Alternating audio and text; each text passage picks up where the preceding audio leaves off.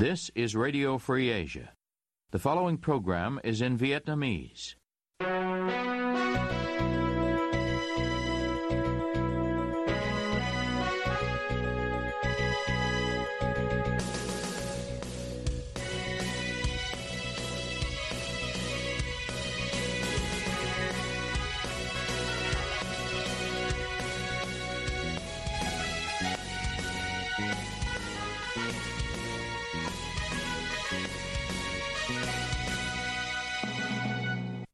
Đây là đài Á Châu Tự Do, phát đi từ thủ đô Washington, D.C., Hoa Kỳ.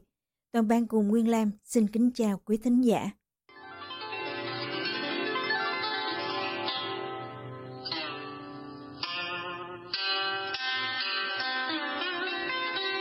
Kính mời quý vị theo dõi chương trình phát thanh tối ngày 12 tháng 2 năm 2024 đang được phát trực tiếp từ lúc 9 giờ giờ Việt Nam.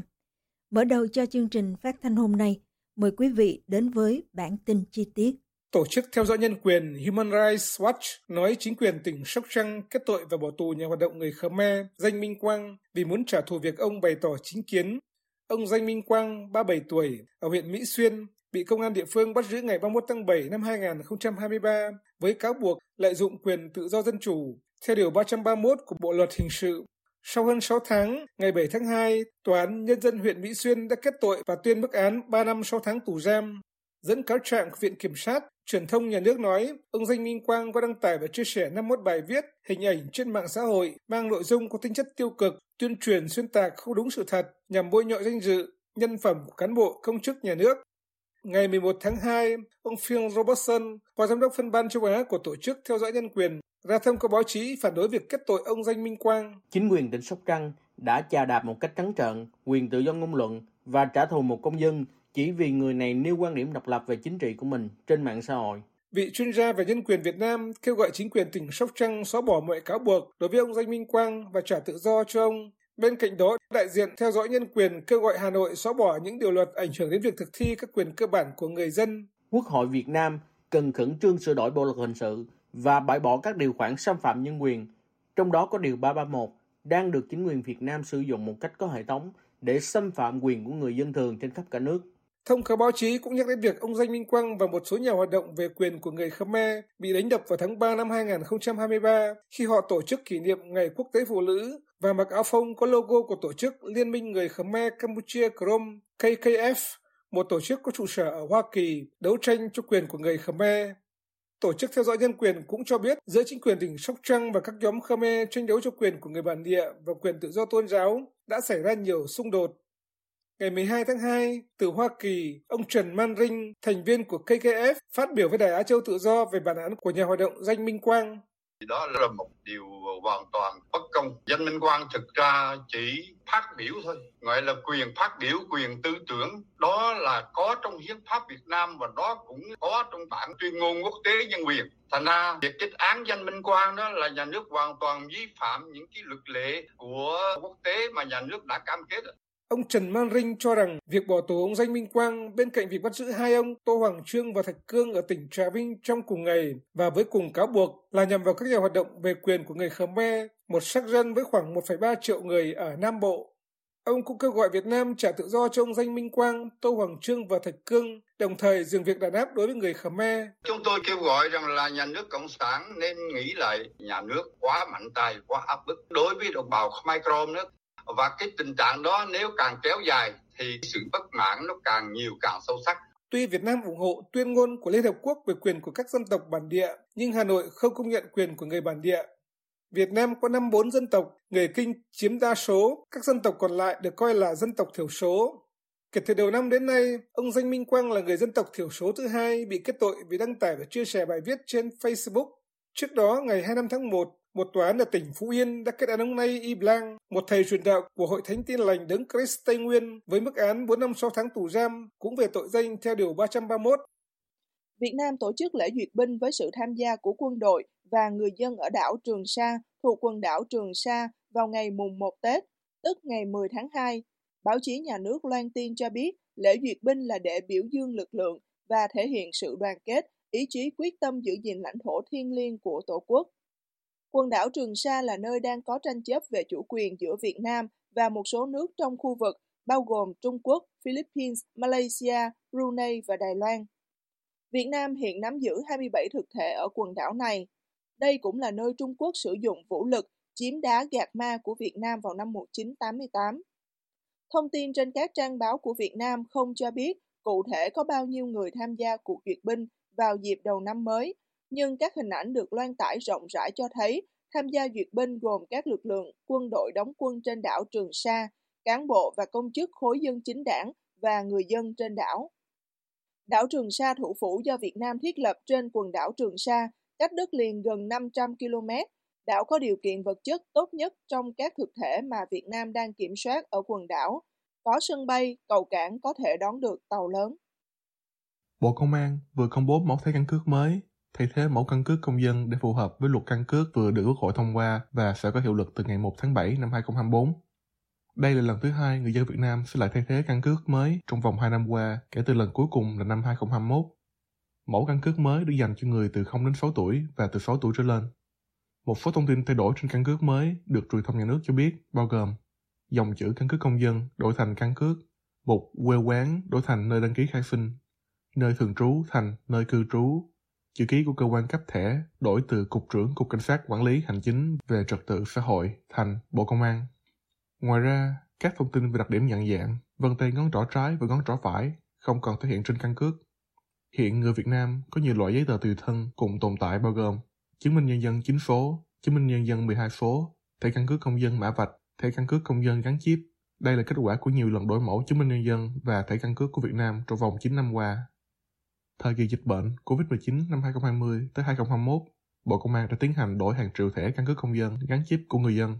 Một số người dân đã phản ánh tình trạng nhiều khê khi phải đi đổi thẻ căn cước công dân vào thời điểm đó.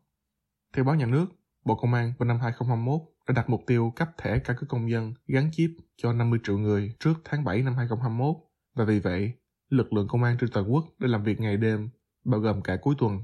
Người dân liên tục được khuyến khích đi làm thủ tục dù đợt cấp căn cước công dân lưu động được triển khai trên cấp xã, phường.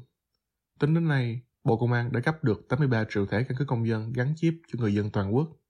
Trong vòng 3 ngày Tết, từ ngày 29 đến mùng 2 Tết, các bệnh viện ở Việt Nam đã tiếp nhận 9.920 ca khám, cấp cứu do tai nạn giao thông. Có 67 người tử vong do tai nạn giao thông. Truyền thông nhà nước hôm 12 tháng 2 dẫn thông tin từ Bộ Y tế. Theo số liệu thống kê, con số người phải đi cấp cứu vì tai nạn giao thông trong 3 ngày qua đã giảm 14,4% so với dịp Tết Quý Mão năm 2023. Trong số người đến khám và cấp cứu có gần 4.800 người phải nhập viện. Theo số liệu từ Ủy ban An toàn Giao thông Quốc gia, trong ngày mùng 2 Tết, số vụ tai nạn giao thông trên toàn quốc là 83 vụ, số người chết là 28 người và 87 người bị thương. Báo nhà nước dẫn thông tin từ Cảnh sát Giao thông cho biết Lực lượng này trong dịp Tết đã phát hiện và xử lý 7.846 trường hợp vi phạm trật tự an toàn giao thông và nộp kho bạc nhà nước hơn 20,7 tỷ đồng vào dịp Tết.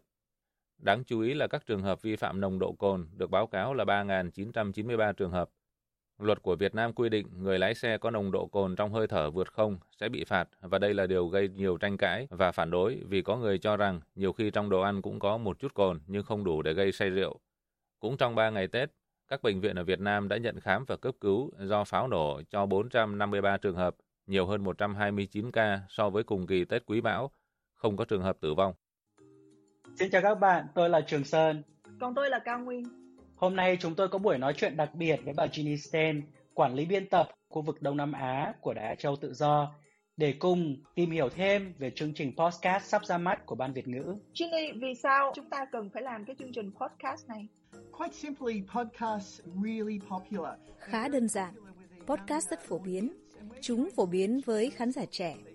Chúng tôi muốn tìm đến tất cả mọi đối tượng khán giả để họ biết đến những điều hay, để họ biết những gì đang xảy ra. Vậy thì những khán thính giả của Đài Châu Tự Do có thể kỳ vọng gì từ cái chương trình podcast này, Ginny? Tôi có thể nói chúng ta nên làm gì, nhưng hai bạn sẽ là người dẫn chương trình nên tôi sẽ quay lại và hỏi các bạn sẽ làm gì? Ngày nay thì rất nhiều bạn trẻ quan tâm đến những cái lĩnh vực giống như là việc làm, cơ hội tăng tiến trong công việc, làm sao để mà kiếm thêm được tiền, và cũng như là các cái mối quan hệ cá nhân và tất cả các cái chủ đề khác mà các bạn trẻ quan tâm thì chúng ta đều sẽ có thể nói đến. Bạn Sơn cảm thấy gì khi dẫn chương trình podcast này? Tôi thực sự cảm thấy rất là phấn khích và bây giờ tôi đang vô cùng hào hứng để ra mắt cái số podcast đầu tiên. I mean, you're hiding your face, you're hiding what you look like. Cao Nguyên, bạn che mặt của mình. Che ngoại hình của mình, bạn có thấy vui không khi làm chương trình này? À, cũng như Sơn thì tôi rất là vui khi được dẫn dắt chương trình này cùng với anh Trường Sơn cái lý do mà tôi phải che cái gương mặt của mình đi đó là bởi vì tôi có lo ngại về lý do an toàn của bản thân. Thì um, chính phủ Việt Nam xưa nay đó vẫn thường hay sách nhiễu những cái người nhân viên của đài Á Châu Tự Do. Không chỉ là nhân viên mà tất cả những người thân của họ hiện đang sinh sống ở Việt Nam thì cũng bị quấy nhiễu. Đương nhiên, câu hỏi chúng ta cần trả lời cho mọi người là làm cách nào và khi nào có thể nghe chương trình podcast những vị khán thính giả của Đài Châu Tự Do từ trước đến nay vẫn theo dõi kênh thì đều đã quen thuộc với kênh YouTube và trang Facebook của Đài Châu Tự Do. Thế những điều đặc biệt đối với chương trình podcast này đó là đối với những quý vị khán thính giả đang sử dụng điện thoại iPhone thì có thể mở ứng dụng podcast và tìm kênh của Đài Châu Tự Do để lắng nghe. Còn những vị nào đang không sử dụng điện thoại iPhone thì cũng đừng lo lắng. Quý vị có thể tải ứng dụng nghe nhạc Spotify và cũng có thể tìm kênh của Đài Châu Tự Do trên ứng dụng đó. Khi nào các bạn có thể theo dõi số đầu tiên của chương trình podcast này? Không lâu nữa đâu, chỉ trong vòng 2 tuần nữa thôi chúng tôi sẽ ra mắt số đầu tiên. Cảm ơn. Tôi hy vọng mọi người sẽ thích nghe chương trình podcast của các bạn. Hẹn gặp lại.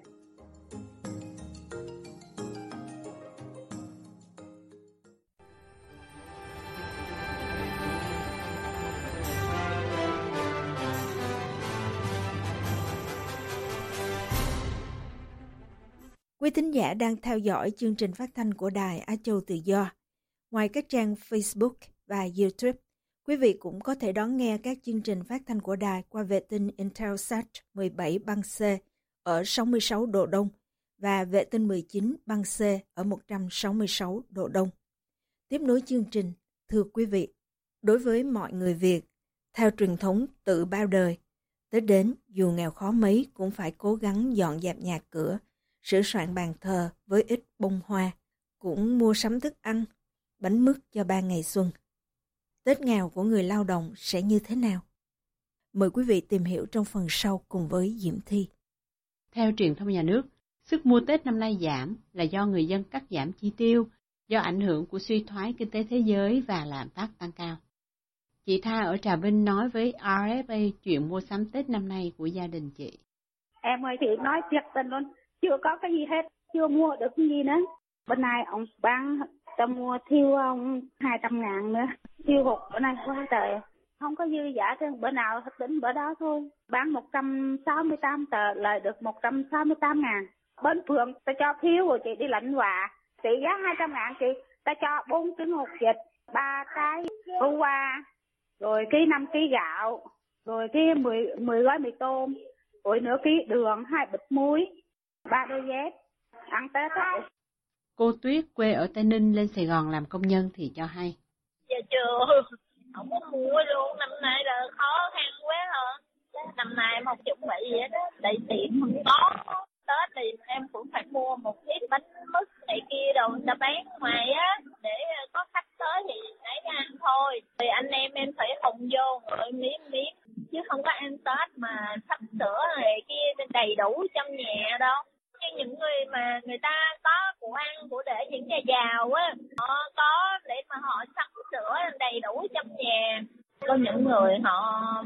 mà bị luôn á. Năm nay ai cũng khó khăn, không phải riêng mình em đâu. Có nhiều người á, họ không có ăn tết luôn, họ nói coi như năm nay là không có ăn tết chứ không có chuẩn bị tết. Năm nay không có thấy ai mà trưng bày gì hết á. Tại vì tình hình chung, nghèo, tại vì người ta làm ăn không được rồi, đâu ai mà sắp sửa tết cũng ai mua luôn nữa. Người mất việc phải đi về quê hết luôn. Thì cái tháng lương 13 thôi chứ, năm nay thử vọng gì cũng có luôn một số người dân chia sẻ với RFA rằng chuyện mua hoa trang trí nhà cửa là chuyện xa xỉ. Thôi thì chờ đến chiều tối 30 ra lượm vài chậu về cho có không khí Tết. Anh Thiệu ở Sài Gòn nói với RFA rằng, đến hôm nay nhà anh chưa sắm gì cho Tết. Tình hình Tết năm nay thì à, mua nhiều cũng vui rồi đó. Ví dụ như một cái điển hình thôi, anh có một người bạn thân ở à, làm à, mai Thủ Đức á. À, năm nay thì họ chỉ trưng mai khoảng 10% so với mọi năm. Tại họ biết sức mua sẽ rất là kém.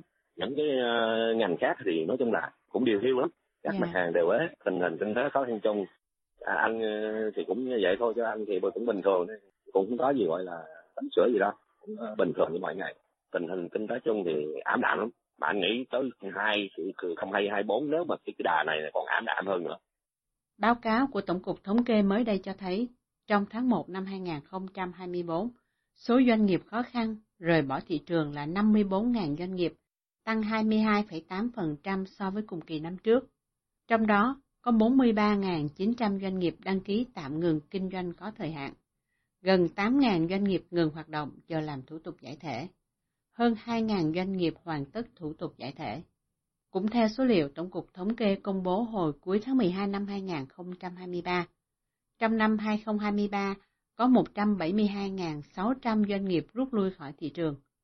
Bình quân, một tháng có gần 14.400 doanh nghiệp rút lui khỏi thị trường. Tại hội nghị lần thứ 24 Ban chấp hành Đảng bộ Thành phố Hồ Chí Minh chiều ngày 2 tháng 12 năm 2023, Giám đốc Sở Lao động, Thương binh và Xã hội thành phố Lê Văn Thinh đưa ra con số người lao động nghỉ việc nộp hồ sơ hưởng trợ cấp thất nghiệp trong 11 tháng năm 2023 ở thành phố Hồ Chí Minh là 156.300 người, thuộc 3.671 doanh nghiệp. Con số cả trăm ngàn doanh nghiệp ngưng hoạt động chỉ trong hai năm qua, kéo theo con số công nhân mất việc không nhỏ, ảnh hưởng chung đến tình hình mua sắm, kinh doanh trong nước. Cậu ba, chủ hai nhà hàng ở Sài Gòn và một dãy nhà cho công nhân trọ, chia sẻ nhận định của mình với RFA sáng 30 tháng 1 về tình hình mua sắm Tết ở Sài Gòn. So đến năm ngoái cũng không bằng năm ngoái đâu, năm ngoái là vẫn còn bình thường, bây giờ càng ngày càng tệ, càng ngày càng tệ. Tháng 3 khách em còn đông, mà tháng 5 khách em còn đông mà xong rồi bắt đầu giảm giảm giảm giảm giảm giảm banh càng luôn. Ai cũng than hết, từ những cái người mà bán những cái món mà đông chẳng hạn như cơm tấm đi, bà bán cơm tấm mà yeah. Dạ. nổi tiếng á nha. Bây giờ xưa 8 giờ hết, giờ 10 giờ hết cái nỗi mà bán à, bún gạo xào mà còn đang ế không quán em là khách có ba bàn là đông đông nhưng mà ba bàn này là một phần mùi ngày xưa tại vì ngày xưa nó sẽ là ba chục bàn à, điểm này có khi hơn giờ là ế có thể là tệ lắm công nhân là trả nhà hàng loạt tại vì họ biết họ sao tết họ quay lại không biết có việc làm hay không không có không thấy tết gì hết không thấy một chút sắc sừng không thấy cái gì hết một nhà quan sát tình hình kinh tế, chính trị ở Sài Gòn nhận định với RFA. Nhìn chung các doanh nghiệp làm ăn cũng bết bát. Người đi xem chợ hoa, chợ Tết thì nhiều, nhưng người mua chẳng bao nhiêu. Hàng hóa dồi dào nhưng ế ẩm. Theo tôi, qua đại dịch, tâm lý người Việt thay đổi. Họ không đổ tiền vào cái Tết để rồi ra riêng thiếu hụt. Nhìn vào sức mua năm nay cho thấy, về phía nhà nước thì rất phấn khởi trên TV thấy tốc độ phát triển kinh tế Việt Nam nhất nhì thế giới. Nhưng nhìn con số tổng sản phẩm quốc nội GDP năm 2023 chỉ có 430 tỷ Mỹ Kim mà thôi, không bằng ai hết. Đừng ru ngủ người dân bằng những con số. Khi tư bản đầu tư vào Việt Nam, họ đem tiền lại về chính quốc để chỉ số lại cho lãnh đạo phát biểu trên TV. Đó là thực chất nền kinh tế Việt Nam hiện nay. Theo số liệu của Tổng cục Thống kê, GDP năm 2023 của cả nước ước đạt 10.221.000 tỷ đồng, tương đương 430 tỷ đô la. Trước đó, quy mô nền kinh tế Việt Nam lần đầu tiên được ghi nhận đạt mốc 400 tỷ đô la là vào cuối năm 2022, tăng hơn 10 lần so với năm 2000.